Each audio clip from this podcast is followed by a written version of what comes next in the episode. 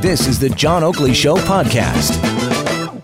Gathered around the table here at Global News Radio. First of all, ladies first, Karlene Nation to my right. Can you see her? no, it's not television. I Karlene am- Nation, media strategist at One Nation PR in Toronto, former reporter and producer with CTV News. How you doing, Karlene? I am doing great, Peter. So great to see you. It's always great to see I you. don't I- get to see you that often. And you've moved back to Toronto. I'm living in Toronto again, and uh, and I get to see you when we either do panels together or when I'm hosting the Oakley Show. So it's great to be here with you. Thank you. And let's move uh, further on to Michael Giles. Michael Giles has been in government for 30 years, currently Chief of Staff to Deputy Mayor Ana Bailao.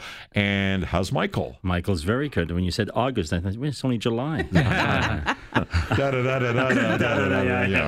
Okay. And we got uh, David Sparrow, no bird jokes, please, president of ACTRA National, the union representing performers across Canada, uh, and who ran in the Toronto municipal election in 2014. David Sparrow, how are you? I'm fantastic. What a fabulous day for cottage country traffic radio. Right Well, you here. have to say that because I don't do the Oakley thing and I don't have the bells. There you it's go. It's good to be with you, David. Look, there are a lot of things to talk about.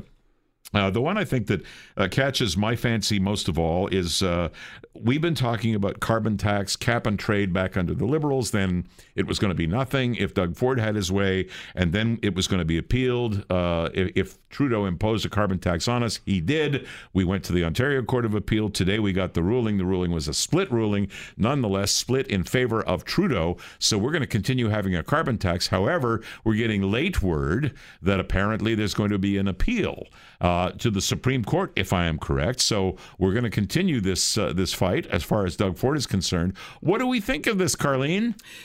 I wasn't surprised. It was Saskatchewan where they had a ruling also in support of the federal position on the carbon tax.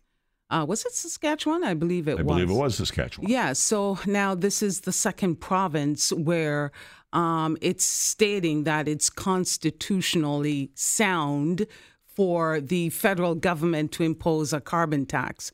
So I I, I support uh, the government's position in terms of appealing it. I'm not optimistic that we're going to win this battle. Instead of fighting, So let me just ask So you a it- question, it- though. it- Should we have stayed with Wynne's, cap, and trade? no, instead of fighting this, just fight to change the federal government. I think that's the whole thing. Because if Andrew Scheer gets in, that carbon tax goes by the wayside. So I think uh, the legal battle right now to push back against it and appeal it is all about uh, is all about going against the way the federal government imposed it. Even though the provinces uh, imposed the carbon tax, even though the provinces opposed it, um, I don't believe that they will win on an appeal. So we the only way to do it, as you've pointed out, is to change government. Do you Yeah. agree with that, Michael Giles? Absolutely. I mean, constitutionally, the whole argument was tenuous to begin with. We have a situation where the, the our constitution provides the federal government with the ability to tax directly or indirectly. Uh, that's a strong provision, and they also have the general spending power, which they can use for all sorts of things as well. So uh, these are some of the tools the province doesn't have unless they're ceded to uh, to provincial government. So it's no surprise in the ruling here. I think in some circles, some conservative circles, and, and some people may be surprised to hear this. This may be the kind of ruling, at least from federally, the kind of ruling they may have wanted. Because uh, if the court had ruled in favor of the the province and this was shut down and quashed. What happens to this issue for the next three or four months? So now we're going to have this move right back to where I think the Conservatives would want it to be right now, and that's into the political realm. Well, it'll be interesting to see because this is going to unfold. It already has started to unfold in the federal election race that uh, Karlene has uh, noted. And the federal election is in October, so we're talking three months. It's not a lot of time. I, I have a feeling I know where uh, you sit on this, Mr. Sparrow, but I want you to enunciate. I, I sit to the left on it, Peter. Um, What a surprise. Whoa. I dress to the left. Dave Sparrow, I'm up ahead on the left. This is the way it goes.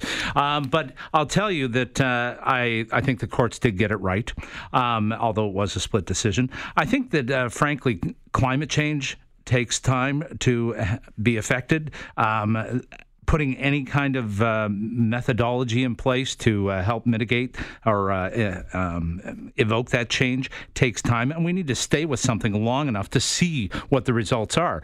Trudeau's government might have it right; they might not. We, uh, Kathleen Wynne's government, might have had it right. The trouble is, if we keep changing uh, the way we're moving ahead on this, we're never going to find out the answer. And I'll tell you, I don't want my tax dollars spent appealing these things to, to the courts. I'd, I'd rather um, have them address many of the other issues that this government is uh, is facing in terms well, of you're challenges. putting one thing forward that, that makes sense to me, and that is at least get a baseline. In other mm-hmm. words, let's find out where we stand so that somebody can make a decision that it winds up being of enough long standing that we can uh, reference it to the baseline and have a measurement, Maybe some kind of a yardstick. A bipartisan sort of approach to this whole thing would be better instead of each government coming up with their own plan. Yes, but Trudeau came up with this carbon pricing method and says, well, it's going to be $20 a ton or a 100 ton.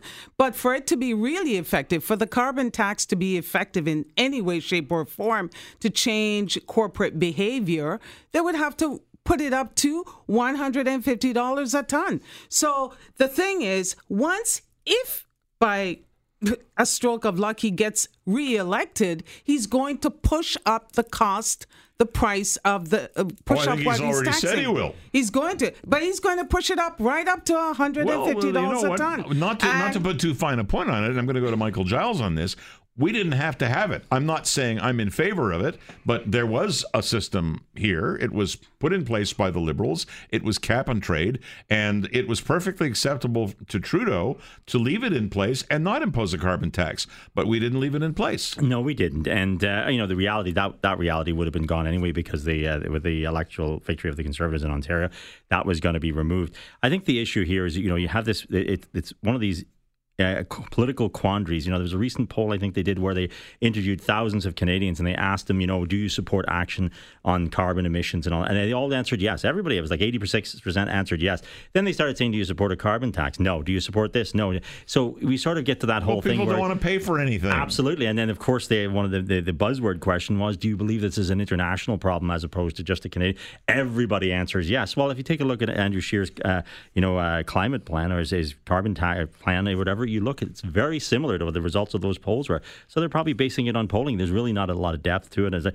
But again, you get this whole thing where it's push and pull all over the place, and it's become a highly politicized issue. And until this federal election's over with, I don't think you're going to have a resolution. Well, you know what? I'm going to I'm going to switch gears here, but I'm going to stay with the Ford government because what we're seeing here, um, this is a result of a court action.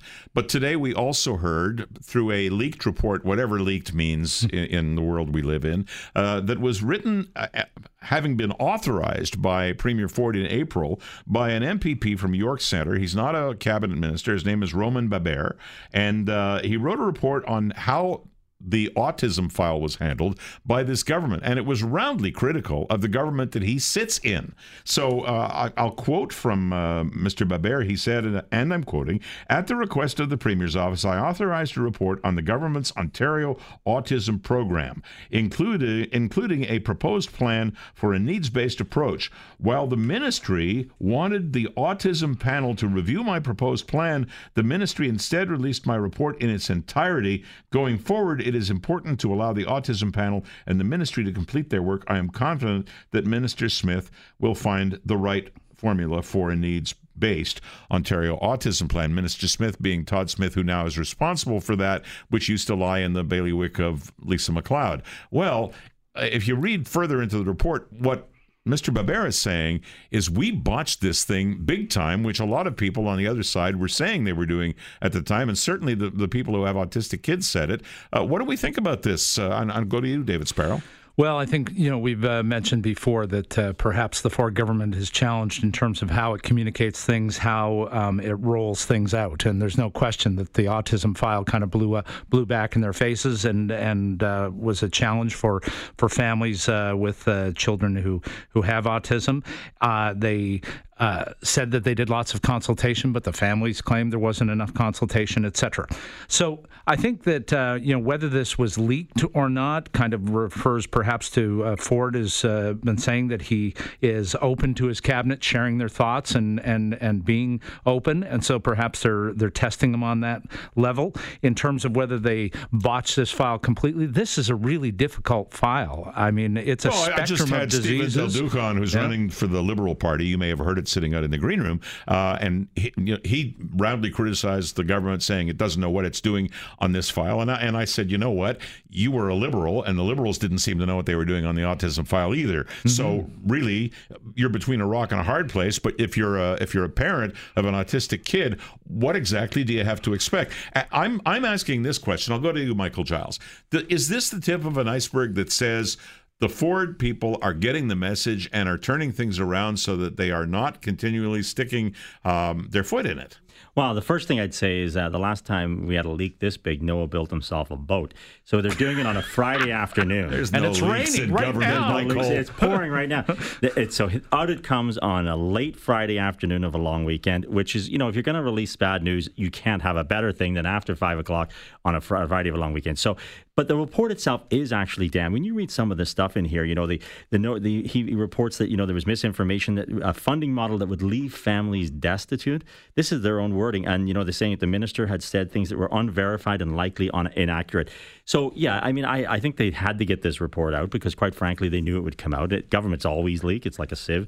So everything came out. Um, is this a turning point? It could well be. I mean, it could send a very it obviously sends a very clear signal within the government that you know this file was completely botched. Weigh on uh, in on this quickly, Karlene, because I've got to take a break, but I want to uh, hear from you. With uh, with uh, the uh, with Dean French being out of the way, I think this is indicating a reset uh, on the part of the Ford government, a reset in how they deal with their fellow uh, MPPs, a reset in how they're going to communicate things, and how better to do that than to put out something that, yes, may be a bit negative in terms of how it's presented, how it's presenting the Ford government. But I, I think it's all about resetting the table and starting all over afresh, especially on a difficult file like this that the uh, previous Kathleen Wynne government didn't get right either. They were protesting the, that government as well. So I think this is ultimately a good thing. Okay, Karlene Nation, David Sparrow, Michael Giles, our panelists on topics worthy of discussion, and I'm Peter Shurman on Global News Radio, 640 Toronto.